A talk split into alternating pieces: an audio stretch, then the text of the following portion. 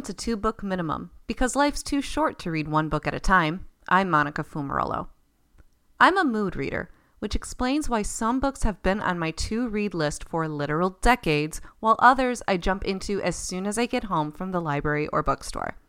This episode is a prime example of that, and both of these books are united by a common theme books. Okay, you might be thinking, duh, this is a book podcast that has been pretty clearly established. It's right there in the title. But both of these books are about books to varying degrees. And I've always thought that books about books or book people is a particularly challenging topic to nail. These two selections both hit the mark, particularly when it comes to the nostalgia that can come with books and the places that house them. There's a wonderful Stephen King quote stating books are a uniquely portable magic, and I think that's incredibly true. Words written hundreds of years ago, sometimes in different languages, have the power to form a community of readers across time and space. And libraries are the physical representation of that community, of that belonging, of the unfortunately unique status of being somewhere a person can go and get something knowledge, imagination, a warm, dry place to wonder and explore without having to pay or give something in return. These are facts and truths that I hope will still be accurate when tomorrow's babies grow up to be my age in a few decades. I'll be discussing the new novel The Wishing Game by Meg Shaffer, but first up is Public Library and Other Stories by Ali Smith.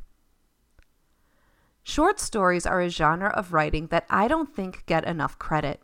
People write them off because of their length, the idea that creating something short cannot possibly be as challenging or powerful as a written work that is long, to which I say it's a different kind of challenging. It's comparing sprinters and marathoners. Don't believe me? There are literally hundreds of movies that have been based on short stories. The Adjustment Bureau, Breakfast at Tiffany's, The Shawshank Redemption, A Muppet Christmas Carol. As someone who has long admired this form, Ali Smith has been on my to read list for years, and I finally got around to reading Public Library and Other Stories, which was first published by Hamish Hamilton in 2015, and I picked it up from where else? My public library. Each story in this collection somehow incorporates a book or books, sometimes more obviously than others, but they play an impact into how the characters interact with each other and the situations they find themselves in. Between each story, there is an essay or piece of nonfiction in which Smith has spoken to another writer about how public libraries have impacted their lives and how the then current attacks in waves of closures of public libraries across Great Britain was a loss to the public at large. We are seeing much of these vitriolic and closed minded fights continue in 2023 across the United States, so those portions of the book hit just as closely to home for me now as they did for intended and original readers when this book first came out. The style of Smith's writing was so raw and convincing, I kept having to stop and remind myself that these were indeed short stories and that this book was housed in the fiction section of the library. Had I not been told otherwise, I easily could have believed that this was an essay collection instead. That's how grounded this whole book felt. One story that particularly struck me was The Art of Elsewhere, in which a person shares memories from a few past experiences to highlight how so often we are all longing to be somewhere else, to have something else, for the world we inhabit to be different somehow, even if the one we happen to be in at the moment is pretty good. It's about longing and freedom and art and expectations. I actually made a copy of it so I can reread it again and again. The story is powerful and short enough that I could read it every day over my breakfast if I wanted to, continually interacting with something meaningful and masterfully created from start to finish. I certainly can't say that with a novel. I am so happy that Ali Smith has written so much, and I'm eager to explore more of her collections in the future.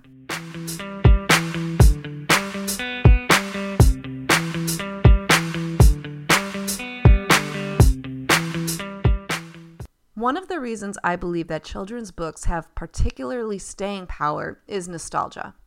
The stories shape us in our most formative years, and so we come back to them and pass them down to the next generation, who passes it on, who passes it on.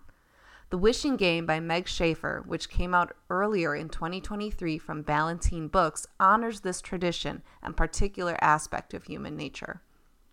This book, I almost don't even know where to start because it's been a few weeks now since I finished it, and I'm still in awe of it.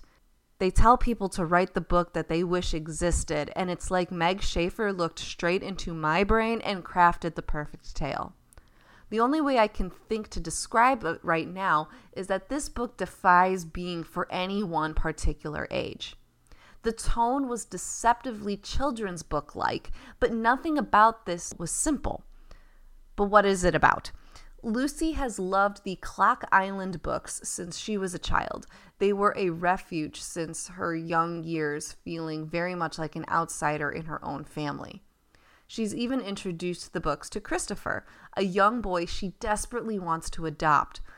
But just when life feels the bleakest for both of them, amazing news comes out. After years without a word, the reclusive author of the books, Jack Masterson, who lives on the real life Clock Island, has written a single copy of a new book, and there will be a contest to win it. Could this finally be the miracle Lucy has been wishing for for her whole life? This book is being categorized by some sellers as women's fiction, and I could not disagree more with that. In fact, I have never really been able to wrap my head around what women's fiction even means because every definition I've imagined logically always ends up being insulting. But I digress. This book is clever. It is smart. There are riddles and puzzles and people with hopes and dreams and struggles. There is an amazing artist who acts one way but feels another. There is some swearing, but it is so incredibly minor, and I don't think it would even be enough to stop me from buying this book from my middle school library that I run. How often can you honestly say you've come across an adult book that will also have tween appeal and it's still appropriate for that audience? I already can't wait to reread this one, and I can imagine this being a world with characters and lush ideas that I want to revisit for years to come. So that's the story for now. I'm currently reading The Modern Girl's Guide to Magic, and until next time, happy reading.